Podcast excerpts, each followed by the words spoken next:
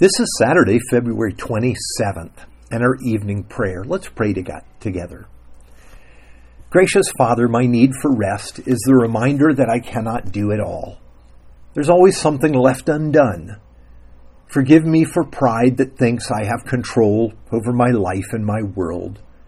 Remind me that only you do. Grant me the loving gift of rest tonight, for I trust in you and help me to rise up tomorrow to worship you and give you thanks for yet another day to enjoy all that you've provided for me. In the name of Jesus, amen. Please do plan to join us for in person worship as we continue tomorrow our study of the book of Romans. You can reserve a place for in person worship online.